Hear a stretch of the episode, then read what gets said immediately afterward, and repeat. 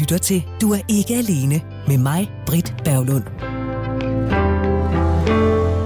Og når nu man er sådan en radiovært som mig, så er det de færreste, der ved, hvordan jeg ser ud, og det har helt klart sine fordele. Blandt andet, at jeg med ro i sjælen kan gå kage amok hos bageren, for der er ikke nogen, der genkender mig, der er ikke nogen, der peger fingre, der er ikke nogen, der skriver en artikel i en avis om, at jeg har spist meget kage. Jeg tror ikke, jeg vil blive, være særlig god til at blive genkendt her og der, og jeg har sådan respekt for alle kendte, der kan finde ud af at håndtere det. Jeg har siddet bag en mikrofon i mange år, og derfor så er det naturligt, at der er nogen, der kender mit navn, men ikke aner, hvordan jeg ser ud. Og jeg har efterhånden nogle gange oplevet, at øh, når så jeg møder nogen, der kun kender mig af navn, så hører jeg sådan et, nå, okay, nå, det er sådan, du ser ud. Og det kan jeg jo ikke løbe fra. Nogle gange, så er det sådan meget skuffende, at de ligesom siger det, og andre gange, så er det sådan iskoldt konstaterende. For jeg er jo ikke sådan en topligger-type, som de måske havde et billede af, eller ikke havde et billede af. Det er i hvert fald det der med, at tingene i hvert fald ikke er hængt sammen i deres hoved. Vi danner jo vores egen billeder af, hvordan folk, vi kun har talt med, eller har hørt tale ser ud, og det gør jeg jo også selv. I begyndelsen af 90'erne, der hørte jeg fast et øh, eftermiddagsprogram på en kommersiel radio, og jeg var helt forelsket i den der mandestemme, der underholdt mig hver dag. Og da jeg så mødte den her radiovært, så blev jeg jo helt par for, at han overhovedet ikke lignede det billede, som jeg havde i hovedet af, hvordan han skulle se, han, han skulle se ud. Og hvorfor så denne snak om udseende? Jo, fordi det er helt naturligt, at vi forholder os til, hvordan mennesker, vi møder på vores vej, ser ud. Vi kan blive fysisk tiltrukket af mennesker, enten seksuelt eller som, wow, hvor ser det menneske bare tiltalende ud. I gamle dage, der var en gang, hvor vi ikke havde noget internet. Øh, der mødte vi singler hinanden i byen, eller øh, på arbejdspladsen, eller andre steder ude i virkeligheden, og fik ligesom hele pakken serveret på én gang, både det ydre og det indre. Og sådan er det selvfølgelig stadigvæk. Men i og med, at mange jagtmarker er flyttet fra den virkelige verden til internettet, ja, så har vi jo så kun udseendet at bedømme hinanden ud fra. Som udgangspunkt. Fordi jo, der er selvfølgelig en del datingprofiler på nettet, og også øh, på Tinder, der har sådan en lille tekst tilknyttet, som kan være med til at danne et lidt større billede af, hvem den her person er. Men det er jo kun en lille bitte snas, og der er jo ingen garanti for, at den tekst overhovedet er sand. Men det er billederne, der skal sælge. Og hvis en kvinde eller mand ikke lige er i gåsøjne din type, så kan det være, at du bare hopper videre til den næste, helt som jeg gør. Og hvad fanden går det så ud på? Altså, hvis jeg skulle udsk- sådan beskrive min type, så ville det være ikke overraskende sådan en sporty, slankis mand med mørkt hår, sådan omkring 1,85 høj, kunne jeg forestille mig, og gerne sådan et firkantet hage og et enormt maskulint udtryk. Måske har jeg set for mange George Clooney-film. Hvor er det bare jammerligt forudsigeligt. Og der er ikke nogen af mine ekskærester, der absolut har set sådan ud. Øh, og der er sikkert heller ikke mange af dem, jeg ville være blevet kæreste med, hvis jeg havde set deres billeder på et dating site. De ser nemlig helt normale ud, og stillede dem op på en række, så vil jeg snart kunne se, at de ikke repræsenterer én type, og slet ikke min type. De har været høje, de har været lave, de har været tykke, de har været meget tynde, de har været sporty, og så også absolut det modsatte. Men grunden til, at jeg faldt for dem, det var jo, at det alle er mænd, som jeg lærte at kende igennem noget tid. Jeg havde for eksempel aldrig nogensinde troet, at jeg skulle have en kæreste, der vejede en hel del over 100 kilo og havde større rødvinsbabser end mig selv. Men det gjorde jeg. Han var en mand, jeg mødte ude i den virkelige verden, og da jeg så lærte ham at kende, så fandt jeg ud af, at han indeholdt så meget på indersiden, at jeg jo ikke kunne undgå at falde for ham. Og da det skete, så var udseendet fuldstændig ligegyldigt. Altså fuldstændig. Og det synes jeg egentlig var meget rart. Så i aften, der skal vi tale om det indre versus det ydre. Hvorfor betyder det så meget, hvordan vi ser ud? Kan man være for smuk? Og hvad nu, hvis man ikke har synsansen til hjælp? Så velkommen til endnu et møde i Single Tænketanken. Du er ikke alene. Og jeg er bestemt heller ikke alene. Jeg har besøg af tre gæster. Lad os lige tage dem fra en ende af. Thomas Findvald Sølskov, der er single. Hej med dig. Hej. Carla Mikkelborg, der også er single. Hej med dig. Goddag. Og så har vi hidkaldt vores hus- huspsykolog, Thomas Markersen. Hej med dig. Hej igen. Hvis nu lige jeg lægger ud med jer to singler, Ja. hvad betyder mest det indre eller det ydre? Og så sidder jeg og kigger på hinanden og siger, hvem, hvem tør spille den her bold ud? Altså, jeg har også været sammen med nogen, hvor jeg tænkte, det, det er i hvert fald ikke det ydre, der har fået os to sammen. Så for mig er det ikke det ydre, der er det allervigtigste. Men jeg føler også, at jeg har ændret mig lidt, og det, det ydre er også vigtigt for mig. Ja. Altså, så, men hvis jeg skal absolut vælge, så tror jeg, det bliver det indre. Ja, det er helt 100 faktisk. Det er det indre selvfølgelig. Jeg gider jo ikke bare sådan en helt vildt pæn en, som er nederen at høre på. Hvordan har du ændret dig? Når du siger, at du nok også har ændret dig lidt. Jeg tror, jeg har fået et mere selvkærligt selvbillede, at jeg også, altså måske tidligere, der har jeg tænkt, at jeg kan alligevel ikke holde på en pæn fyr. Men nu har jeg begyndt at tænke sådan, det kan jeg faktisk godt. Og jeg må også godt følge min, det der sådan tænder mig. Og, og i øvrigt gider jeg heller ikke at vågne op med en eller anden om 10 år, når vi har fået børn, og så tænke, fuck, hvor er jeg træt af dig, og du er også grim. Nej, okay. Det kan jeg selvfølgelig godt se. Ja. Øh, Thomas, hvad siger du? Jamen, øh, hvis jeg tænker tilbage, så var det i, altså, i gymnasietiden og folkeskoletiden, så synes jeg altid, det handlede om det ydre. Øh, og jeg ved, jeg tror, det er fordi, man eller jeg har set meget tv og sådan noget, Paradise og Big Brother og sådan nogle ting, og så, så, så får man de der indtryk af, at de skal være lækre og alt muligt. Men så øh, i den måde, at jeg er blevet ældre, så har jeg også fundet på, at det det indre faktisk, fordi jeg har også haft kærester, som ikke har været så pæne udsindsmæssigt, og det, øh, det har ikke haft så stor betydning, som jeg troede, det ville, ville have. Altså lidt ligesom når jeg fortæller om ham, med, der havde større, større rødvinsbabser end mig selv, hvor jeg bare tænkte, det der, det kommer aldrig til at ske. Mm-hmm. Altså klip til fem måneder senere, og jeg elsker også dig. Altså, yeah. ja. Så det er det indre, der tæller. Ja. ja. Men det er jo enormt politisk korrekt at sige. Men så er det jo bare, at vi i Danmark er lidt dobbeltmoralske. Så. Det er jo ikke kun i Danmark, vi er det. Nej, men, men, ja. men vi er der mange steder, men, men jeg synes, det er meget grotesk i Danmark i hvert fald. Og det ved jeg, Thomas ja. Øh, Finvald. Det er jo en af dine kæpheste. Den vender vi tilbage til lige om lidt, fordi vi skal lige have psykolog Thomas på banen. Ja. Thomas Markersen. Er det svært for os at se forbi det ydre? Altså, forskning viser, at hvis man laver øh, undersøgelsen smart, så går kvinder lige så meget op i det ydre, som mænd gør. Men hvis man har mulighed for virkelig at præsentere sig selv, så vil man sige, at det ydre betyder mindre. Men altså, så, så kvinder går lige så meget op i det ydre, som mænd gør. Mm. Øh, det er nummer et. Nummer to, jeg synes, at øh, øh, det er godt, det der bliver sagt. Altså det her med retrospektivt, når jeg ser på, hvem jeg har været sammen med, så var det måske ikke det ydre, der gjorde det. Og det er jo en god visdom. Øh, fordi hvis man stiller dem op, man har været glad for, og man har været forelsket i, eller haft som kærester, og man, man gik forbi dem, som om man aldrig havde set dem før, så er der måske mange af dem, man slet ikke vil vende sig om efter. Så Carla øh, har en god visdom her.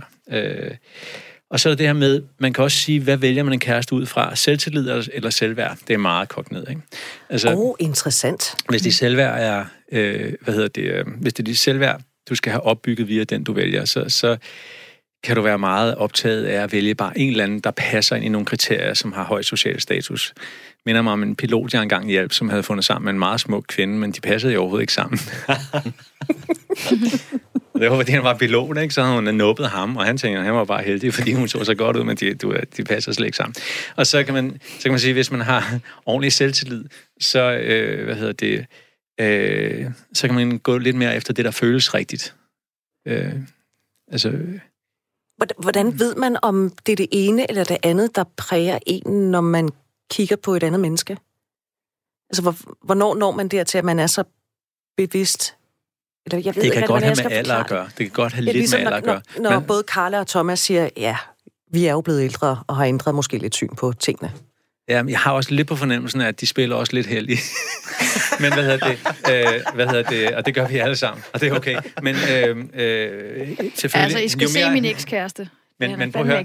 Noget, noget af det, der sker for, typisk for kvinder, for eksempel, ikke? Øh, jamen, så kan han sikkert et eller andet andet. Ikke? Ja. Men der, der er... Øh, men man ved i hvert fald, at kvinder, når de begynder at blive lidt ældre, begynder de at kunne nyde sex mere, fordi de kan give sig hen til det, i stedet for, at de skal tænke så meget over sig selv. Så man bliver lidt mindre neurotisk med alderen. Og derfor kan man også gå mere efter det, der bare føles rigtigt og godt. Øh, og som Carla fortæller, øh, øh, øh, føler, at man faktisk har ret til at være sammen med en, man, man tænder på. Det er også en alder, man kan blive lidt bedre til med alderen. Folk kan også blive skøre med alderen, ikke? Men, men som ja. regel. Det kan Ja. gå mange veje. Jeg tror måske bare, det handler om, om man øh, reflekterer og udvikler sig. Altså, at man ikke bare kører på autopilot hele livet. Det er der jo mange, der gør. Men at, altså, jeg har arbejdet vildt meget med mig selv, og åbne mit hjerte op, og øh, ikke mindst over for mig selv, og turde tro på, at jeg fortjener at blive elsket, og det starter indenfra. Og fundet ud af, at det er måske knap så meget udseendet, det handler om. Ja, det har aldrig rigtig sådan været det, det har handlet om for mig. Ikke mm. for andre mennesker, men for mig selv har jeg nogle gange følt, ej, der er sgu da ikke nogen, der kan elske de her lår.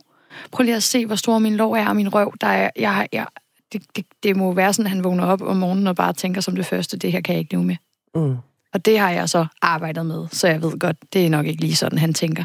Og det er jo interessant, fordi den tanke kan jeg jo godt føle, mm. følge med, at man ligesom peger det ind mod sig selv, og så siger, at jeg har også stiller på maven, det er der, jeg får aldrig nogensinde en kæreste. Altså, mm. han vil, der er jo ikke nogen, der vil have en, der er simpelthen så overvægtig som mig. Hun bare tænker, what the fuck. Thomas Finvald, er det lige sådan for mænd? Er, det, er I lige så selvkritiske, som for eksempel øh, Carla og jeg er? Ja.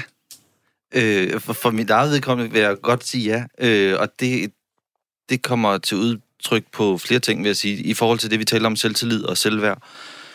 Jeg tror også, det handler om, at hvis man, man har det godt personligt, privat, karrieremæssigt, at det kører ind, så har man en fed selvtillid, og det hele kører, så tror jeg også, man er mere åben over for, for kærligheden, eller for at finde et menneske, man synes, man falder i godt i, i hak med. Fordi det kan jeg se på mig selv. Når jeg ikke har det kørende øh, karrieremæssigt godt, så kan jeg heller ikke finde ud af at date rigtigt. Altså, så går det helt ned. Og hvad handler det om, psykolog Thomas? Jamen, det er lidt forskellige ting, der er på spil, fordi det Thomas taler om, det er handlinger. Og det Carla taler om, det er tingen i sig selv. Det er hende som objekt. Ja. Så der er mange mænd, der føler, at de skal være handlingsmæssigt deroppe af, før de kan byde sig til kvinder. Mm. Øh, og mange kvinder, der så kigger på sig selv som tingen, ikke? som det der stykke natur, som man skal De der gerne lår, der er for tykke, og Ja, det- altså det- skamfølelserne. Ikke? ja, det er jo ikke sådan noget, du sidder og tænker over, øh, Thomas. Jo, for Det nå, bliver, og også, en, jamen, det bliver også, det bliver også, altså, øh, historien er jo, at øh, i gamle dage gik Bondpigen op af vandet, ikke? Øh, og i dag så er det James Bond, der går på vandet med sixpack. Så vi bliver underlagt det lidt, men vi er ikke kloge nok til at skamme os så meget endda. Altså, det, det, det stikker ikke så dybt. Nej, men jeg, jeg, vil, jeg, jeg vil dog sige, der i forhold til, hvordan, man, hvordan jeg ser ud som øh, kropsmæssigt, så har jeg da også tænkt nogle ting, altså på min Instagram her, jeg har lige været på ferie og øh, har optaget nogle videoer, hvor jeg springer op af vandet som en, en kaskelotval. Øh, hvor, hvor det er lavet optaget i slow motion, hvor jeg i starten tænkte, det er fandme en fed idé, og det er sjovt at sige godt nytår og glædelig jul på den måde. Og da jeg så så klippen igennem, så tænker jeg bare, ah, Det skal ikke op. Øh, det skal ikke op. øh, det, ej, så ser de min ej, og så ser de også min ah, kro- overkrop. Ej, det puha. Og så var jeg sådan, nej, jeg lægger det op alligevel. Altså, så, så endte jeg med at lægge det op til sidst, men jeg kunne bare, jeg var i kæmpe stor, altså det var virkelig sådan en midtvejskrise, jeg var i mit liv på en det eller er anden jeg måde. respekt for, at du har gjort alligevel. Ja. Hvad har du fået kommentar på det? Øh, jeg har fået de sjove kommentarer, som jeg skal have ud af det, som var meningen, det skulle være et sjovt op, øh, okay. oplæg, og det Ja. fik jeg. Ja, og det er nok også lidt det, at folk er slet ikke så bevidste om, hvordan du ser ud, altså øh, som man går og tror. De har nok i at tænke på sig selv. Ja, Jamen, det tror jeg også. Og jeg tror også, det handler, om, at jeg fokuserer på noget andet, når jeg ser billeder af mig. Ja. Altså, eller ser videoer af mig, hvor andre måske fokuserer på noget helt andet. Altså Ja. fokuserer på ens udtryk i ansigtet. Ja. Og jeg tænker, når jeg kigger ned... Eller, Ja, oh, man kan se min dobbelt her. ja, det, det er lige præcis. Nå, Thomas, vi skal til din kæphest. Radio 4 taler med Danmark. Din dating kæphest, det er en sætning, som jeg allerede har nævnt nogle gange, nemlig sætningen i gåsøjne. Du er ikke min type. Gåsøjne slut. Hvordan har du det med den sætning? øhm, det, det, altså, det, er meget, øh, det er meget overfladisk, vil jeg sige med det samme. Og, og så ryger den lige tilbage til mig selv, fordi jeg godt selv kan finde på at tænke den. Men, men det er vidderligt, når jeg har skrevet til nogen på nogle af de der datingsprofiler, øh, app, som jeg har, og har skrevet, hej, øh, har du lyst til at skrive sammen, eller noget som helst? Og så får jeg bare tilbage, jeg er, eller nej, det har jeg ikke lyst til, du er ikke min type. Og så, så bliver jeg sådan lidt, jamen, hvordan kan du vurdere det? Er det fordi, du har set det billede af mig, hvor jeg står... Øh, Hvor jeg springer op på vandet. hvor jeg springer op ad vandet, eller hvor jeg står med lyst hår, øh, øh, skjorte på, og så har jeg en vindmølle i baggrunden. Er, er det det, du vurderer, er det det, du vurderer at jeg øh, ikke er din type på? Altså, man kan simpelthen ikke lide mænd, der står ved vindmøller. Nej, det er det. Hvad sker der i dig, når du får den der sætning serveret? Jamen, så bliver jeg lidt provokeret faktisk, og så skriver jeg tilbage, så skriver jeg, plejer jeg nogle gange at skrive tilbage sådan, Nå, det var da ærgerligt, øh, men jeg gider egentlig heller ikke at snakke med overflaske typer. Øh, jeg havde egentlig håbet på, at vi bare kunne starte med en, en sko øh, lille samtale. Mm. Og så, mm. så nogle gange skriver de, okay, og så bare sådan, ah. Og andre gange, så lad være med at svare dem, hvis de svarer tilbage. Men er det ikke fair nok? Altså, hvis folk ser på en, og de tænker, ah, er sgu ikke lige min type. Er det ikke fair nok? Jo, det er det da, men så alligevel ikke. Fordi jeg, jeg, som person er jeg, giver jeg selv mange mennesker en chance, om, selvom de ikke måske, selvom de ikke siger mig noget i første omgang. Okay. Carla, har du nogensinde mødt sætningen, at du ikke lige min type? Altså mod mig selv? Mm. Nej oh. Lol. Ej, altså, øh, men jeg har i hvert fald selv tænkt det. Jeg synes, øh, det er fair nok, at der, altså, man har jo nogle præferencer, og nogle, noget, så har vi en, min vennekreds har en humor, som det har ført os sammen. Vi kan godt lide at grine, vi vinterbader alle sammen, og det er sådan min type gode venner. Så på den måde har man jo nogle præferencer, og hvis man kan se ud fra et vindmøllebillede, det kan man jo ikke. Men altså, hvis man kan, så, må man, så er det jo fair nok at sige tak, men nej tak. Men det hele det der, altså, hvis man skal gå i, altså, hele det der online dating, det synes jeg bare kun ligger op til røv og nøgler. Fordi det hele jo, det er jo kun et billede, man, man, man vurderer ud fra. Og hvis ham, den store tykke mand, du har været kærester med, han havde lagt et billede op, så havde du måske også tænkt, det er ikke lige min type. Ja, ja. Og så var du gået glip af det, ikke? Præcis. Så derfor, jeg plejer bare altid at skrive, hvis folk skriver til mig på Instagram, øh, du ser sindssygt sød ud, øh, jeg håber, vi mødes i virkeligheden en dag. Sådan der. For jeg gider slet ikke at sidde og skrive med en eller anden, og så mødes man, og så er man sådan, what? Du, nej. Nej. Jeg vil mødes og mærke kemien. Ja, det, det er jeg fuldstændig enig i. Ja. Og også øh, i forhold til, jeg har, jeg har lavet et eksperiment på min øh, profil, mm. øh, hvor jeg først lagde øh, ikke noget billede op, og så øh, i to måneder, og så efter to måneder, så lagde jeg et billede op. Og øh, i de to måneder, hvor jeg ikke havde noget billede, der blev jeg bumpet med tre beskeder hver dag. Nå. Da jeg lagde mit billede op, Hva? så blev jeg bumpet måske hver anden dag med et en eller to beskeder. Altså, du, Det er også selvom der var ingen, der anede, hvem det var. Lige præcis. Så står så der en alder, øh, og, og så står der måske noget profiltekst, men profilteksten vejer jo ikke særlig meget på visse apps, vil Mm. jeg sige. Altså, der handler det jo bare om... Ren udseende. Ja. Ja. Ja.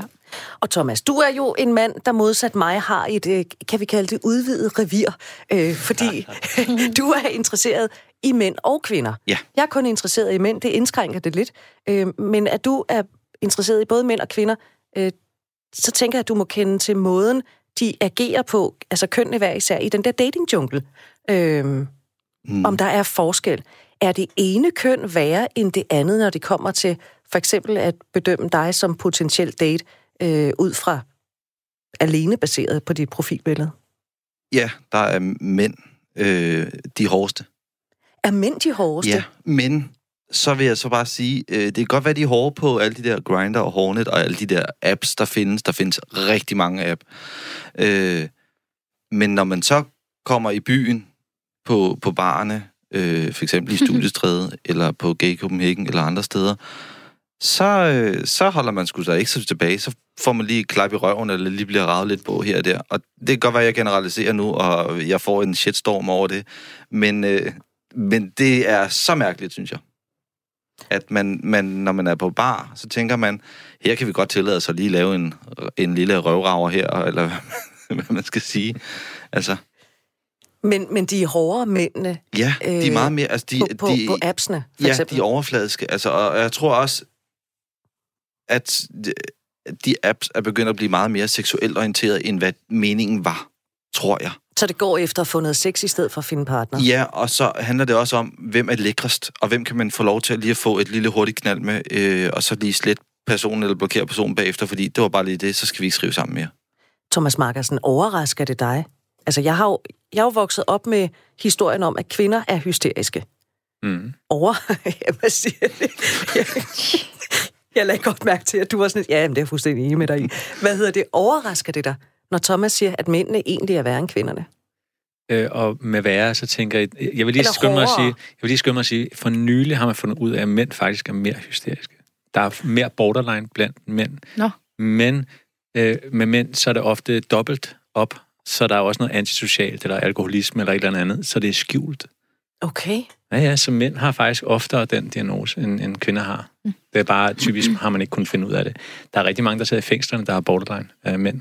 Okay. Ja, ja, de skal meditere. øh, men ja, altså, mænd er mere interesseret i sex. Øh, øh, dobbelt så interesseret i sex, i at have sex. Så det er jo klart, når det er jo mænd, der dater mænd, jamen så er det jo, så er det jo dobbelt op. Øh, Så er det sex, der gerne vil have sex. Ikke de Så- mænd, jeg har ja. været sammen med. Nå, nå. Nå, men mænd, mænd er dobbelt så interesseret i sex. Okay. Og det vil så sige, at i, i hvad hedder det, det homoseksuelle miljø, så er der enormt meget sex. Ja. Øh, altså hvis man sammenligner med det lesbiske miljø, så vil det være to forskellige arter i forhold til, hvor meget der, man har sex. Okay. Så det er en hård branche, homobranchen. Ja. Altså, når altså, Der er også noget andet, og det er, ja. at mange mænds øh, nogle grundlæggende måder at være sammen på for mænd, det er at tage lidt pis på hinanden og være lidt hård mod hinanden. På engelsk hedder det banter. Altså, det er sådan en slags... At du skal kunne vise, at du kan lade dig grine af, så du kan være en del af flokken. Ikke? Det er sådan, mm. Og noget af det er jo stadigvæk i det homoseksuelle. Der er masser af ligheder mellem heteroseksuel mands øh, omgangsmåde med sin ven og homoseksuel mænds omgang med, du ved, øh, mandlige andre homoseksuelle. Ikke? Så der er jo sådan en, der ligger sådan garanteret også noget af det samme øh, banter, altså det her med at tage pis på hinanden og være lidt hård mod hinanden som en del af omgangstonen, det kan jeg da godt forestille mig. Jeg ved det ikke. Hvor meget, hvor meget, altså nu talte vi øh, indledningsvis til sådan med, at det er det indre, der tæller og sådan noget, men hvor meget går du reelt op i en potentiel øh, partner, skråstreg, øh, knaldepartners udseende, Thomas? Og, og man, må, at man, man må være lige så ærlig eller lyve lige så Ja, man meget. må lyve at være ærlig lige så meget. Øhm, altså, jeg, jeg, jeg synes, jeg er kommet et sted hen, hvor jeg ikke har brug for de der one-night stand mere. Altså, hvor jeg virkelig godt vil gå efter en, en kemi i et forhold, hvor jeg ved, at jeg skal bruge noget tid sammen med dig nu. Altså, det, det, det er bare noget, jeg, det tror jeg, det kommer til alle mænd, og også til kvinder, tror jeg også, det kommer til et, et punkt i ens liv, hvor man tænker, nu, gider, nu har jeg, synes jeg, jeg har prøvet nok. Mm. Men, men der er også en grænse, hvor er nok, eller hvor- meget er nok, og, og hvor, hvor meget erfaring skal man have. Altså, det er også det, det handler om. Der er jo mange, der også altså, spørger, øh, spørger hvor, hvor mange gange man har været sammen med nogen, eller hvem han har været sammen med, eller hvad man godt kan lide af seksuelt og sådan noget i, i det homoseksuelle miljø, som er meget overraskende for mig. Jamen, det gør kvinder ikke. Det har jeg ikke indtryk af, når jeg har skrevet med nogle, nogle kvinder. Nej. Så spørger de ikke sådan, Nå, men hvad har du så lavet, og, og hvad, hvad lavede I sammen, og hvad er du til? Nej, Jamen, det tænker jeg det ikke. skal jeg helst ikke høre noget om. Nej, men det er det. Ja, Og jeg det tror, jeg tror, det handler om, at det, det, det, det finder man ud af i et forhold, i, altså undervejs efter nogle år, så kan man begynde at sige, Mm. måske åbne mere op. Altså, det, det er lige pludselig, at i, i det homoseksuelle miljø, at, at det, skal det virkelig bare være, øh, hvad kan du, hvad vil du, øh, skal vi starte fra nu af? Altså, vi starter fra nul, og så begynder vi bare med det samme. Det lyder næsten som om, det er sådan en eller anden større præstation, man skal i gang med. Det føler jeg også, der. Men du er aldrig blevet spurgt, eh, Carla, eller har spurgt andre, når hvor mange andre har du så været sammen med, ud over mig? Altså på forhånd, på forkant? Nej, nej, aldrig. det ville være sådan en helt en dealbreaker for mig. Sådan, hvad fanden rager det dig? Altså, der, er det, det, det vi skal... Det er, ikke, det, det er ikke særlig romantisk at sidde og snakke om, Nej. når man ikke engang har været sammen selv. Nej, men det er, det er lige præcis det. det er ikke særlig kærligt. Men jeg tror, at jeg har også hørt, nu har jeg også en del homovenner, som også fortæller mig, at det er et ret sådan, hårdt miljø, og man skal være trænet og alle sådan nogle ting. Men det handler vel også bare om at beslutte sig selv for, jamen sådan en slags homo er jeg bare ikke. Mm. Og jeg vil hellere bare hænge ud med dem, dem, jeg nu kender, der ikke har det på den måde. Og så er det bare en måske en lidt mindre gruppe, jeg, jeg, mød, jeg ses med. Men jeg er ikke interesseret. Jeg er homo, halv homo, eller hvad man kalder det, biseksuel. øhm, men jeg er også bare stadig mig, og jeg har mine egne standarder for, hvad jeg vil være med til. Ja. Det er nok bare det. Jeg tror godt, der kan være en eller anden reaktionsdannelse i gang, hvis vi taler øh, sådan psykoanalyse, ikke? at man viser, at man ikke er generet, at man viser, at man accepterer sig selv, at man viser, at man er okay med, at man er homo, man viser, at man, hvad har du prøvet, at man, hvad hedder det, øh, var sådan det omvendte, ikke? Fordi selvom vi jo har accepteret homoseksualitet, og øh, især i Danmark, så er det jo stadigvæk tabu for mange. Ja. Også folk, der har været homoseksuelle længe. Så jeg tror, at det her med at bare gå lige til stålet, det er en måde at sige, er, er du med på, at vi er helt okay med, hvem vi er og sådan noget. Ikke? Ja. Så der er måske også sådan en, men nu begynder jeg at psykoanalysere. Ja. Øh, men men det, det tænker jeg, det kan måske være en del af det. At det dækker over noget? Ja, den reaktionsdannelse, det er, at man gør det modsatte. Ikke? Ja. Så man før eksamen siger, jeg, det her kan jeg virkelig godt. Mm. Jeg glæder mig til den her eksamen. Fordi det siger alle. ja, et eller andet, ikke? Så, så man laver et skaber mod, ikke? Øh, ja. Hvad hedder det? Øh, ja. Hvis en mand kom hen til mig og sagde sådan, Nå, jeg har jo altså, været sammen med 100 kvinder før dig, og vi har altså både brugt håndjern og alt muligt. Mm. Så hvad, hvad er du til? Så vil jeg bare vende op på hælen og bare sige, du er sindssygt. Glem det, vakker. Og det vil være et helt naturligt spørgsmål. til mig. Hvad får du? Jamen, jeg kan godt lide det. Nej, Nej men jeg bliver, jeg bliver selv, jeg bliver stadig overrasket og skræmt nogle gange over det, når jeg får det spørgsmål. Sådan, øh, øh, Nå, ja, øh, er det der, vi tager den fra nu? Er det ikke det? Øh, men det kommer jo så over i, i det der, har man lyst til at lave et one stand? Eller hvad, hvad, skal det bare være uh, friends with benefits? Eller hvad skal det være? Er der, er der forskel på, altså, hvordan folk de Altså, hvad enten de er på jagt efter et one-night stand, eller på jagt efter en kæreste, hvad de spørger om. Altså, fordi hvis man er på jagt efter en kæreste, så kan det godt være, at man lige toner den lidt ned, øh, som Carla siger, fordi hendes reaktion vil være, ja, prøv at høre, I'm out of here, det gider jeg slet ikke at svare på, det der. Men om det bare er sådan nogen, der siger, nå, men jeg kan da godt lige nappe dig for i aften, og så... Jamen, det, det føler jeg faktisk, det er. Altså, ja. jeg napper lige dig, eller fordi jeg oplever ikke, at der er nogen, der vil tage den dybe samtale, eller sådan starte den dybe om, at Nå, men søger du så efter et forhold eller dates? Og det, fordi det kommer ikke, altså det er ikke noget af det første, der bliver spurgt om nogle gange. Det er kun mig, der spørger om det. så der stikker du allerede lige Jeg, jeg stikker allerede ud, og det, øh, og det, det gør flere årsager, men det har også noget at gøre med, at jeg, øh, jeg har oplevet og hørt det her rigtig mange gange omkring at sige, at jeg har været bi, eller jeg har været, jeg er biseksuel, har jeg fået at vide sådan, ja ja, men det er bare en fase. Nej, hvem siger det? Øh, jamen, det har jeg mødt mange mennesker, både i min vennekreds og, og bekendte. Men det er jo bare en fase. Og så finder du ud af, at lige pludselig, du kun er til mænd, og bare sådan, øh, må jeg godt bestemme over mit eget liv? ja. Det er, det er som om, der skal, skal sættes noget ned, at den, den biseksuelle øh, verden ikke er accepteret på en eller anden måde, faktisk. Ja, hold da op. Ja. Det er ikke nemt. Nej. Du lytter til Radio 4. Og vi er i gang med programmet Du er ikke alene her i studiet. Der sidder Carla Mikkelborg, der sidder psykolog Thomas, der også hedder Markersen til efternavn, og så har vi Thomas Findvald Sølskov. Og vi taler om, hvilken rolle det indre og det ydre spiller, når man er på jagt efter en potentiel partner. Og nu skal I møde min næste gæst, som er med på telefon. Han var 17 år, da han fik at vide, at han ville ende som blind. Faktisk så var der kun 5% tilbage af hans syn på det tidspunkt. Det var der bare ikke nogen, der havde fortalt ham. Det vidste han simpelthen ikke. No. Søren Holmgren, velkommen her til øh, Du er ikke alene. Tak skal du have. Udover at være blind, så er du olympisk guldmedaljevinder, du er mentor, du er forfatter, så er du foredragsholder. Inden du blev blind, øh, nåede du at have et par år, hvor du kunne kigge efter pigerne. Var det noget, du gjorde? Ja, altså, øh, jeg er jo en, en almindelig øh, mand og en almindelig dreng var jeg på det tidspunkt, så, øh, så da jeg blev de der 14-15 år, så begyndte jeg at synes, at, øh, at piger var, var, var spændende øh, men også meget mystiske at prøve at finde, finde ud af. Hvad var det, der, men, øh, hvad var det, der pirrede dig hos de der øh, piger? Var det så det ydre, eller var det, at de måske var lidt mystiske? Jamen, jeg tror, det var jamen, øh, måske en kombination af begge dele, men der sker jo det, øh, som jeg husker det, at øh, man begynder sådan at, at få drifter og hormoner, og stemmen går i overgang, og pigerne får, begynder at få former, og ja, det, øh, det, jeg tror, det sker helt automatisk, man begynder at, at finde interesse for, for at, at finde noget samvær med et andet menneske. Mm. Så blev du blind. Ja. Øh, og da det så skete, hvad var det så, du begyndte at gå efter hos, øh, hos det modsatte køn?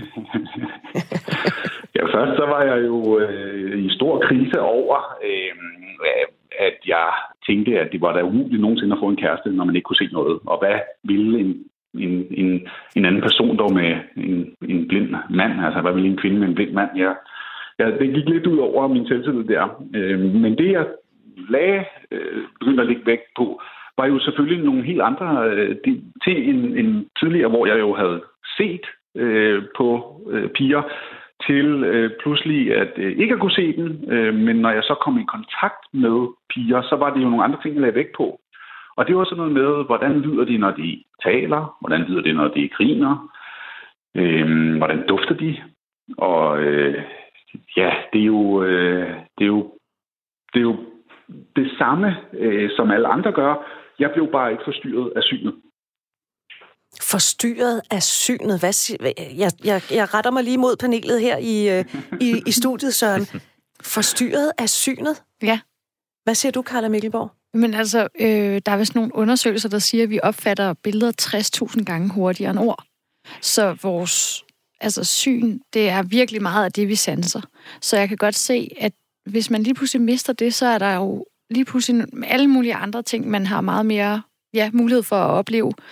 Og Som nogle gange... vi andre måske ikke oplever lige så ja, intens, fordi vi bliver forstyrret af synet. Ja, så altså, selvom at det er en på mange måder, det er virkelig synd at miste et syn, og det, det må være rigtig ubehageligt, så er det jo måske også en gave, fordi man kan åbne op for nogle andre ting, som kun en selv kan opleve. Mm. Ja. Altså, der er jo, Søren Holgrim, der er jo mange, der når at danne sig et indtryk af et menneske for det øjeblik, de ser dem træde ind i et lokale. Øh, det kan du jo ikke rigtigt. Hvad bruger du til at stykke et billede sammen af et menneske, du lige har mødt? Jamen, det er sådan nogle... Øh, det er jo, altså, man kan sige, der er jo en, en indledende problemstilling, som er at komme i kontakt med øh, andre personer. Jeg har jo stået, øh, da jeg var yngre, så stod jeg på diskoteker og tænkte, vide, hvordan jeg nu skal komme i kontakt med nogle piger her. Så jeg prøvede at se øh, smilende og sexet ud. Øhm, hvilket er ret svært, når du ikke ved, hvor du kigger hen. Øhm, og nogle af mine venner fortalte mig, at jeg faktisk har stået og kigget i en væg, mens jeg har stået og lavet nogle dansemoves og noget. Øhm, og så, og så, øhm, så bevæger det selvfølgelig over til, at når man så øh, kommer i kontakt med... Øh, ja, faktisk så havde jeg en, øh, en situation på et diskotek, hvor at, øh, jeg udviklede en teknik, hvor jeg sådan tilfældigt kom til at lige at røre ved ryggen, og så hvis det var langt hår, så tænkte jeg, så må det jo være en pige. Så kunne jeg prøve at snakke med hende. Øhm, det viser så ikke at være 100% øh, sandt, at det kun var piger, der havde langt hår. Fordi det var i 80'erne, eller hvad? ja, hvilket skabte nogle, nogle, øh, nogle uvante problemstillinger for mig. Øhm, men øh, det, jeg så lægger vægt på i dag, er jo... det er jo sådan nogle... altså noget af det, der virkelig er... jeg, jeg tænker over, det er håndtrykket. Altså, og, og stemmen og latteren. Og så, og så kan jeg godt, ligesom I kan blive forstyrret af synet, når I møder andre mennesker, så bliver jeg forstyrret af mislyde og, og, og mislugte. Altså en person med dårlig ånde. altså hun kan være nok så smuk. Jeg er, jeg, jeg, må, jeg kan slet ikke have det. så, så, så det er jo, øh, altså, og det er jo vanvittigt at, at, at sige det, fordi det er jo, det, der, der bliver jeg jo ligesom andre, der fravælger noget på grund af synet, så kan jeg finde på at fravælge noget på grund af andre ting. Så jeg kan jo ikke sige, at jeg er et bedre menneske tilbage til, hvad Carla sagde om, omkring, at det kunne også være en gave, man ikke kan se. Men jeg gør jo egentlig lidt det samme, bare på en lidt anden måde. Ja. Hvad er en smuk kvinde for dig? Jamen, en smuk kvinde for mig er en kvinde, som øh, som, som, ja, det er, der er vi jo inde i det indre. Altså, det er jo en kvinde, der er øh, reflekteret efter ting, som har humor, som, som, jeg, kan, som jeg kan blive stimuleret af, både, øh, både øh, intellektuelt, øh, men også selvfølgelig øh, fysisk. Og, øh, og, og jeg, jeg har ikke ideal om, at en kvindekrop skal se ud på en bestemt måde. Men, øh, men, men de kvinder, som jeg bliver betaget af, er kvinder, som, som har et, en, en speciel øh, gejst og begejstring i deres væremåde, deres, øh, deres måde at leve livet på i deres stemme. Men der er du jo også langt step foran, tænker jeg. Altså, du siger, du gør det samme som alle andre, der kan se, men det gør mm. du jo ikke du har jo gået og sprunget hele det der overfladiske trin over. Det kan godt være, at der er de der små ting med lugte og sådan noget. Ja, ja. Men det der, det der, der er du da vildt langt. Altså, Jamen, inde du har, du har, i noget. Det har du måske ret i. Øh, mm. Det, der jo så øh, er en udfordring, når man kan sige noget, det er jo at komme i kontakt med øh, og, og øh, de her øh, kvinder for at finde ud af, om de er spændende. Ja. Øhm, og, og det er jo så øh, det er jo så der, hvor, øh, at øh, ja, man må rive tingene lidt anderledes an. Mm. Nu er du jo gift. Lykkeligt gift. Du, du er gift med et, et øh, dejligt stykke kvindemenneske, Ja. øh, som, som ovenikøbet også er ret smuk. Øhm, Ja. Betyder det noget, om dine venner synes, at din kone er mega lækker? Nej. Og, øh, og det, er, det er jo det, jeg siger øh, i dag som en, øh, en, øh, en moden øh, mand, der været gift 15 år. Men øh, så, øh, i dag, der, der er, betyder det intet for mig, hvad andre tænker om min øh, dejlige kone, fordi øh, de vil aldrig kunne forstå det forhold, jeg har med min kone. Altså det venskab, den kærlighed, øh, alle de oplevelser, vi har, de drømme, vi har om resten af vores liv. Det kan de jo ikke se på hendes udseende. Så derfor så betyder det ikke noget for mig, hvad andre tænker. Da jeg var yngre, så var jeg optaget af, hvad mine venner tænkte. Og øh, når jeg mødte en pige, øh, så, så lavede man lige et dobbelttjek med dem, om, øh, om hvad de nu synes. Altså, så, øh, så, så, så jeg tænker også, at det måske har noget at gøre med modenhed. Ja, fordi når nu hæver lige øh, psykolog Thomas Markersen ind i, i samtalen her. Mm. Thomas, nu er vi tilbage til det der med, da jeg var yngre, og så blev jeg lidt klogere med alderen. Ja, man kommer lidt tættere på sådan et, et oprindeligt temperament, når man bliver lidt ældre. Øh, det vil så sige, at man kan, øh, man kan tillade sig, man begynder at blive lidt, måske lidt mere ligeglad med, hvad folk end måtte tænke om en. Øh, og det gælder så også øh, åbenlyst Søren. Ja. Og det må være skønt for ham. ja. Så skal man ikke rende rundt med så meget tvivl. Søren Holmgren, tror du øh, generelt, at din blindhed kan være med til, at du har færre fordomme end alle os, der hele tiden konstant går og dømmer hinanden på udseendet? Ja, og det har jeg faktisk øh, oplevet rigtig, rigtig mange gange. Øh, tidligere i et job, jeg havde, der var jeg til et kundemøde med en af mine øh, kollegaer. Det var så en kvinde, men vi er ude og holde et kundemøde med en kunde. Og jeg kunne godt fornemme på min kvindelige kollega, hun opførte sig lidt anderledes, end hun plejede. Og da vi går ud af det her kundemøde øh, og på vej hen til bilen, der fortæller hun mig, at vi har siddet og talt med, med en, en IT-direktør, som havde åben skjorte, øh, langt øh, rødt hår, der var flettet og guldkæder og en åben skjorte. og, og, og hun havde simpelthen ikke kunne sige forbi, at den her IT-direktør, som hvor vi, jo vant til, vi var jo vant, vi var vant til, at det var mænd i jakkesæt og sådan noget, ikke? Og så er der siddet en rigtig, øh, rigtig guttermand der med langt rødt hår og guldkæder, og, og hun har simpelthen ikke kunne se forbi det. Og det havde jeg jo ikke opdaget, så jeg sad jo bare og, og, og kørte fuldstændig, som jeg plejede. Øhm, så, så det er et glimrende eksempel på, hvordan jeg for eksempel ikke lader mig øh, sådan styre af, hvad jeg ser, eller, eller have fordomme på Ja. forhånd. Hvor meget tænker du over dit eget udseende? Det gør jeg selvfølgelig rigtig meget, og det er jo fordi, jeg ved, som det også blev sagt, at, øh, at det vi ser, førstehåndsindtryk, det er utrolig vigtigt. Og, øh, og der, øh, der øh, er jeg bare meget bevidst om, at når jeg er ude og blandt mennesker, så bliver jeg nødt til at, at være klædt, som man, man skal gå klædt og være soneret og, og sørge for at, at opføre sig, mm. som man skal. Så det er jeg meget, meget bevidst om. Det er, øh, det er jo ikke altid, det går helt som, som det skal jo. jeg kan jo godt rende rundt og tænke, nej, hvor ser jeg godt ud i dag, og så har, har jeg spildt kaffe på min nye skjorte, øh, og står på en scene foran 300 mennesker. øh. Men så længe jeg ikke selv ved det, så tænker jeg stadig, at jeg ser godt ud, og så, så påvirker det mig ikke. Ja, ja, og så er selvtilliden jo også i top af. Det- det må da være meget rart egentlig at vide, at man ikke nødvendigvis, eller man ikke ved, hvordan andre opfatter en, fordi man ikke kan se, om de vender Ja. øjne af en, eller kigger væk, eller Ja, ja, sender ja. forelskede blikke. Altså, der er jo heller ikke noget, Ja, der forstyrrer der. Nej, nej, det, øh, det har du da fuldstændig øh, ret i. For mig er det, der kan jeg jo godt lide, når jeg holder for eksempel foredrag, hvis der kommer sådan lidt, øh, lidt øh, kvindejublerlyd en gang imellem. Altså, det er jo den måde, jeg får de der, de der tilkendegivelser. Kvindehjul. Søren Holmgren for Søren, da. Men det er jo faktisk rigtigt, man er i et rum, hvor man hele tiden øh, forholder sig til andres pupiller hvor de kigger hen, om de kigger på en, og dit og Ja. dat, og dit og dat. Så at man Ja. bruger utro- utrolig meget kapacitet på at forholde sig til andres blikke. Og der har Søren så formået at øh, være... Øh, altså bruge sin hjerne på en lidt anden måde, simpelthen. Ja. Være lidt mere ind, Det er indholdsfokuseret. rigtigt? Men du har fuldstændig ret. Det, jeg har brug for, er jo at få øh, en kontakt til mit publikum på en anden måde. Og det gør jeg ved at bruge humor og høre, om de griner, fordi jeg ved, hvornår de burde grine, og hvor meget de burde grine. Og der, hvor jeg virkelig kommer til kort, det er, når jeg, når jeg står på en scene, for eksempel, og, og der er helt stille i salen. Det gør vi andre også, Søren. Ja. Ja, ja. Men du bruger dobbler-effekt, ikke? Ligesom flagermus. Altså, du, du mærker rummet med, med folks Nej, reaktioner. Det, det er rigtigt, ikke? Men i min situation, der kunne jeg jo risikere, at de faktisk var gået, uden at jeg opdagede det. Ja. Ja. Ja. Ej, det er simpelthen så hårdt, når du siger sådan noget, Søren Holmgren. Men det kunne du jo.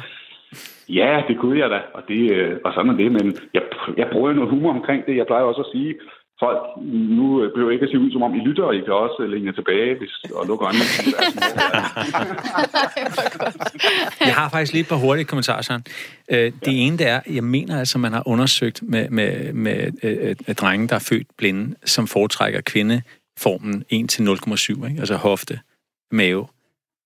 Altså, så Nå. den her form, altså at, Ja. øh, øh, at, at tænde på den her form, det er ikke synsbaseret. Nå, Den Okay. ligger simpelthen indkodet Marilyn i os genetisk. Monroe-figuren. Så det vil, så det vil sige, alle os kvinder, der bare er sådan lige op og ned, fordi vi ikke har nogen talje, det er, det er bare ærgerligt. Jamen, så kan man arbejde med tøj og sådan noget. Det, ved man kan- eller, eller man kan have arbejde med Og motion. så, så tænker jeg faktisk også på, hvor meget, hvor, hvor meget kan man egentlig høre, om folk ser godt ud på stemmen. Fordi jeg tror, ja. folk, som har mere, øh, folk, som ser bedre ud, de har en lidt anden stemme. På en eller anden måde. Jeg tror, der er en korrelation. Jeg ved det bare ikke. Jeg tror, jeg tror der er et andet, når folk har meget selvværd, øh, så kan det jo godt hænge sammen med, at man ser bedre ud. Og så taler man måske på en lidt anden måde. Jeg ved det ikke. Jeg tror, at, at stemmen jo godt kan... Øh, Gud, hvor kan man fortælle meget fra stemmen, og det vil Søren ja. så kunne fortælle endnu mere om. Men, men altså, jeg tror, at øh, jeg tror, øh, ens, ens selvopfattelse sætter sig også i stemmen. Ja, og, øh, og, de, og, og for at svare på spørgsmålet, øh, så, så, så kan jeg ikke svare på, om folk er smukke, når jeg synes, de har smukke stemmer, fordi i, i min verden er jeg ligeglad, hvordan folk ser ud, så jeg dobbelttjekker ikke. Mm. Jamen, så, så, så er det en anden slags smukhed, og det er jo, ja. også, det er også helt på plads. Og, og, det, og det, som, det, som jeg oplever, det er, at jeg møder mennesker, som, som jeg bliver dybt betaget af, og som jeg kan sidde og lytte til, bare, bare uden at høre, hvad de siger, men bare lytte til deres stemme. Og jeg tænker, at her må være en utrolig smuk person. Ej, hvor fint. Det er så fint. Det er meget poetisk. I love it. Og, og Søren, jeg kunne lytte til din stemme hele tiden, fordi jeg ved, du er en fin person. Og jeg har haft fornøjelsen af at møde dig nogle gange, og jeg ved også, at du er en utrolig flot mand. Øh, så jeg tror, jeg tror, Thomas Markersen har ret i det med stemmen. Søren Holmgren, tak fordi, at vi måtte ringe til dig. Tak fordi I måtte være med. Ha' det godt. Hej. Hej. Ja, det var Søren Holm- Holmgren. Øh, Altså, øh, hvad tænker I om jeres egen måde at møde potentielle partnere på, når nu I har hørt Søren fortælle om, hvordan han møder nye mennesker? Next. Søren, øh, Tom, øh, Thomas Ja. sidder og kigger op i loftet sådan lidt, wow, hvordan kommer jeg lige... Øh... Jamen, jeg synes, jeg synes det virkelig, det var øh, inspirerende og smukt at høre. Altså, virkelig. Øh, der var nogle ting, hvor jeg sådan tænker, jamen, det kan jeg da også godt, det med ånde og, og ud, af sådan, øh, dufte og sådan noget. Det er, fordi det er jo noget, noget psykologisk og noget inde i urhjernen og sådan nogle ting med, med dufte, som man udskiller, og man føler sig tiltrukket af. Men det der med at kunne, kunne synes, man er smuk ved en stemme, det synes jeg faktisk er, er, er faktisk lige i kornet. Fordi, Ja. fordi det kan jeg faktisk godt give ret i. Lad os lige tilbage ved den der stemme, Thomas Markersen. Jamen, stemmen kommer forskellige steder fra. Ikke? værktøj, ikke? Jamen, altså, hvad hedder det? Stemmen kommer forskellige steder fra. Lige nu kan jeg mærke, at min stemme den kommer sådan cirka fra brystkassen. Normalt, når jeg er helt afslappet, så kommer stemmen mere ned fra maven af. Og hvis I forestiller en skolelærer, som bare ikke kan få de der børn til at stige stille, så taler man højere op, og så siger, kan I ikke bare sidde? Så, Så ender den helt stemmen op helt, op, i, helt op i halsen. Ja. Så jo mere selvtillid du har, jo, jo bedre du har det med dig selv, og jo, jo øh, i princippet jo dygtigere du er, og jo mindre bekymret du er for, hvad andre tænker om dig, jo mere kommer stemmen ned i maven. Det er jo det, man træner sangere til. De skal jo synge ned fra lænden af, så de giver slip på anspændthed i resten af kroppen, fordi det er pisse tiltrækkende. Så jeg hjælper mange med at øh, have en... Øh, øh, jeg hjælper mange med at hive deres stemme en lille bit smule ned, når de taler. Så de øh, får lidt mere selvtillid, og så folk øh, har mere lyst til at lytte til dem. Øh, der er enormt meget værdighed og øh, selvudvikling i princippet i at lære at bruge at have en ordentlig stemmeføring. Jeg har selv gået til sangundervisning engang.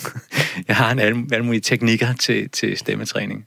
Hvor meget, altså nu arbejder du jo med andre mennesker, mm. Og skal hjælpe andre mennesker. Hvor meget tænker du over din egen stemme og din egen stemmeføring? Jamen, jeg er blevet tvunget til at forholde mig til min egen stemme, fordi jeg lavede sådan en, øh, mindfulness visualiserings CD for Sony for 7-8 år siden, hvor jeg skulle sidde i et lydstudie i en hel uge og lytte til mig selv hele tiden. Så jeg blev virkelig tvunget til Og så har jeg også spillet meget musik, hvor jeg skulle sidde og høre på mig selv i timevis. Ikke? Og jeg har jo ondt af de folk, der skal sidde og høre på min stemme hele tiden. Ikke? Øh, på et tidspunkt troede jeg, at jeg havde fået allergi over for skumgummi i de der studier. Jeg blev så hæs af at prøve at tale så, øh, så afslappet som muligt. Så hvad hedder det, jeg har arbejdet rigtig meget med stemmen selv, øh, og den har enormt stor betydning. Ja, ja, det mm. har den. Er det noget, du tænker over, det der med stemme, Carla? Mm, ja, yeah. altså jeg har en podcast og har indtalt min egen bog, og så på den måde har jeg også været, ja, tænkt over det, men det er ikke sådan noget, jeg tænker over så dagligt. Nej. Så snakker jeg bare. Altså heller ikke hos andre? Altså, øh, jo, for eksempel kom... også hos det modsatte jo, køn? for guds skyld, jo. Jeg synes, det... Ah, jeg, kender faktisk en, der taler sådan hele tiden, og han er mand. og det er så irriterende. Altså, det er sådan... Det, jeg, nu hvor, hvor vi sidder og snakker om det med stemmen, så nu nu ved jeg, hvorfor jeg synes, det er så irriterende. Fordi jeg har hele tiden været sådan, han er jo sindssygt sød. Altså, hvad, hvad er dit problem, Carla? Men det er det der øh, sådan helt vildt meget op og ned, hvor jeg tænker, hold op, tal ordentligt menneske. øh, og det, så det er jo, og det er jo også, fordi det afspejler hans egen usikkerhed. Og det er jo dybest set det, som, there's just something about that guy I hate about myself. Altså, vi lægger mærke til de ting, som vi ikke har sluttet fred med i os selv. Og når jeg føler mig usikker og er ude til en eller anden reception, og ikke ved, hvor jeg skal... Øh, hvordan plejer jeg at stå, når jeg er afslappet? Jeg ved ikke, hvor skal jeg stille mine hænder henne? Og når jeg har det på den måde, så det er det værste jo. Så når jeg genkender det mønster i andre mennesker, så kan jeg næsten ikke bære det, fordi jeg ved selv, hvor frygteligt det føles. Er der noget om det, øh, Thomas Markersen, at man bliver provokeret af det, som man godt ved, man ikke selv har? Eller som er irriterende ved en selv? Ja, Øh, det, det, det, altså, de dele, man ikke bryder sig om ved sig selv, hvis man ser dem øh, udtrykt hos andre, så kan man sådan angribe det der. Det er sådan en øh, sådan psykoanalytisk øh, øh, tanke.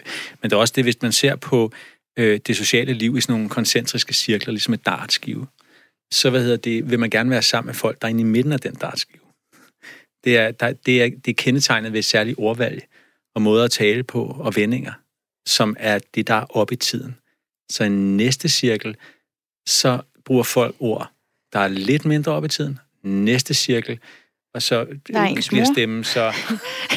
nej, og det, det er faktisk det er ikke, det er ikke, nej, det er ikke kun generationer. Det, nej, det er ikke kun generationer. Det er, det er i det hele taget, hvor meget man er i loopet, og hvor meget man er med på, hvad der foregår. Altså med og man, beatet? Ja, og man kan fornemme det på folk. Folk fornemmer det ubevidst. Og lige så snart du støder ind i folk, som ligger i anden, tredje revle, så, så holder folk sig fra det. Det er noget, man har forsket i på, øh, med big data på sociale medier. Så vi er på en eller anden måde sådan, jeg har klienter, hvor jeg siger, vælge lidt, du må ikke være så meget alene i sommerhuset. Du ved, vi skal have dig, du bliver nødt til at komme ind i måden at tale på og lytte til hvad, du ved, radioprogrammer og det, det, være inde i loopet. Ikke? Mm. Altså, jeg kan godt komme til at bruge alt for lang tid med mig selv og, og gamle bøger. Helst gamle, gamle filosofi.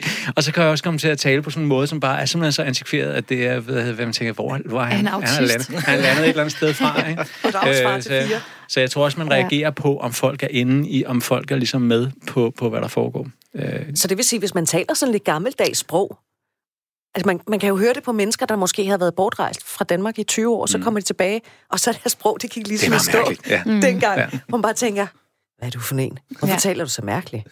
Ja. Men lad os lige, lad os lige hoppe over til Thomas, fordi ja. Thomas' stemmeføring er interessant. Ikke? Thomas laver sådan en... Thomas har en... Øh, hvad hedder det? Må, må jeg tale ja, om det må jeg gerne tale om. Det, det er, hvad hedder det?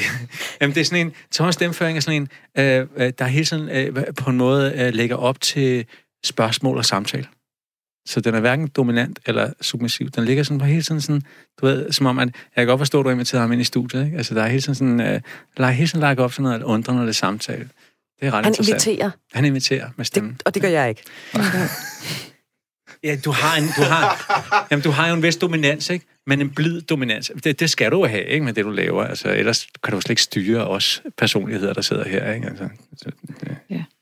Carla, din stemme også god. Ikke? Tak. Det, ja. Sådan. Så kan vi gå herfra som venner. Jeg tror bare lige, vi lader den ligge der nu. Ikke? ja. Og Thomas, du lænder dig godt tilbage til psykolog Thomas. Ikke? Nå, Thomas Findvald, tror du, det ville være nemmere at finde kærligheden, hvis du overhovedet ikke kunne se de mennesker, du mødte? Fordi, som Søren Holmgren sagde, at det forstyrrer det der syn. Eller kan forstyrre. Ja, jeg faktisk, jeg ved det ikke. Altså, jeg må være åben ærlig at sige, at jeg er fuldstændig blank. Altså, fordi jeg ikke har prøvet det. Ja. Øh, så skal man jo sige, jamen, kan du forestille dig det? Øh, ja, det kan jeg godt, men... Men jeg tror først, jeg vil rigtigt se det for mig, når, når, jeg, når jeg er i det. Øh, jeg har lavet øh, prøver, eller hvad kan man sige, øvelser øh, på min skole, hvor at vi har haft bind for øjnene i, i, var det 24 timer eller sådan noget, vi skulle have. Ikke samlet, men så kom vi hjem, så fik vi dem af og sådan nogle ting. Men Og hvad Hvor- var det for en skole? Det var skuespilskolen. Det er godt bare, så vi ikke tror, det er i første A. Eller Det var i andet. første... Det, det kan være første- lidt voldsomt. Men Det var fordi første dag i, i, i politiskolen. Åh, oh, no. Det var dengang, vi blev ej. Øh, der, fik vi, der fik vi bind for øjnene, og vi skulle gå rundt, og, og der øh, kan jeg bare huske, at vi skulle sanse rigtig mange ting. Men det var, ikke, det var jo ikke rettet mod noget. At det var ikke rettet mod, at jeg skulle høre på, hvad en pige eller hvad en mand sagde til mig. Det var omgivelserne. Øh, og det var også interessant, synes jeg.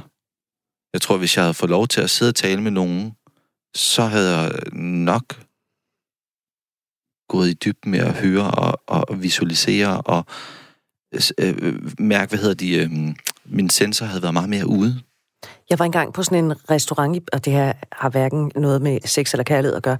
Jeg var engang på en restaurant i Berlin, hvor man sidder og spiser i mørke. Ja, den har jeg godt hørt om. Det har jeg også. Øh, og det var en vild oplevelse ikke at have synet med, udover at man selvfølgelig skulle rode rundt på tallerkenen med sine hænder og sådan noget. Det er jo, hvad det er. Men maden smagte bare anderledes. Fordi man var nødt til at smage efter, hvad er det, jeg spiser nu? Øh, for jeg kan jo ikke se, om det er en tomat eller en agurk. Man kan sige, smagen ligner sig heller men det, det var en ret vild oplevelse. Ja. Noget af det, som Søren Holgren sagde, at det, det var, at dengang, hvor han blev blind, der kunne han ikke forestille sig, at han nogensinde ville få en kæreste.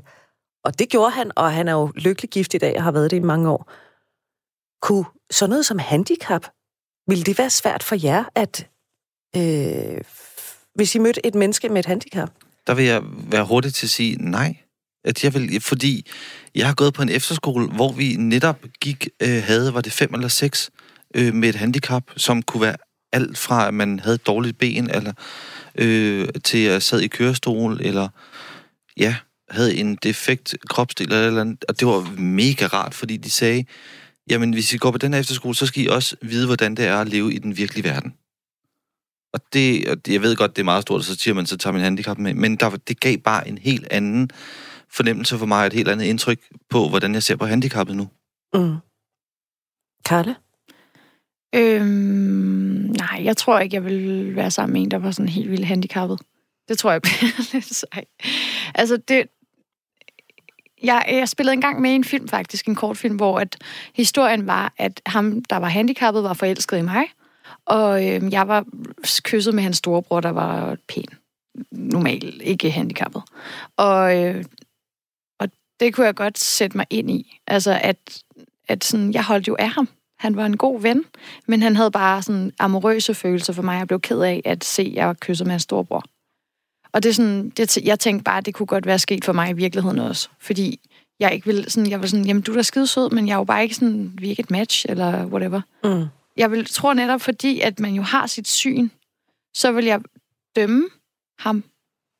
Og, og så kan det godt være, at det vil være en stor mis... Altså, at det i virkeligheden var helt forkert af mig, fordi han var måske den rigtig sød, og en, vil være en rigtig god kæreste.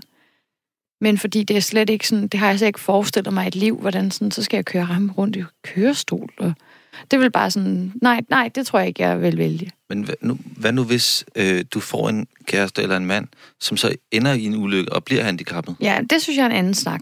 Okay. Fordi så har man jo netop bygget sine drømme op sammen, og man har, har noget, et kærlighedsbånd, som jeg ikke bare vil kotte, altså hvis, hvis der skete ham noget. Det, så det, det, men jeg tror ikke, jeg vil sådan aktivt gå ind og sige, jamen altså, du, du har Down-syndrom. Dig vælger jeg. Eller du sidder i, du har en sygdom, hvor du dør snart. Det vil jeg ikke sådan byde mig selv. Altså, det vil være for hårdt, føl- føler jeg. Ja.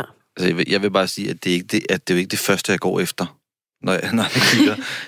øh, men, men det er ikke noget, hvor jeg tænker, eller bliver øh, for afsky, eller har afsky. Det er ikke sådan, du tænker, det kommer aldrig til at ske. Nej, Fordi det kan godt ske. det kan godt ske. Hvis, Ja. ja. det, hvis det er meant to be, så er det det der. Ja. Det sagde Thomas Findvald Sølskov, som er en af gæsterne i Du er ikke alene. Og du lovede at blive en, to- en time mere, Thomas. Ja. Det har din... Nå, du må ikke lyde så trist. Det, det har psykolog Thomas, der sidder i midten, Thomas Markersen. Ja. Du, du har også noget at blive en time. Men Ja. ja. du mærke til, at Thomas ikke var så inviterende, da han sagde ja til det? Jamen, Ja. lad du mærke til, da du stillede ham det første spørgsmål, vil du kunne finde på at øh, være sammen ja. med en, øh, en, øh, noget, du ikke kunne se, så vil jeg sige, det kan jeg ikke svare på, fordi det her har jeg ikke prøvet. Det er en meget, meget åbent øh, svar, ikke? Ja. Og Carla Mikkelborg er her også. Mm. Og øh, vi taler videre lige efter nyhederne.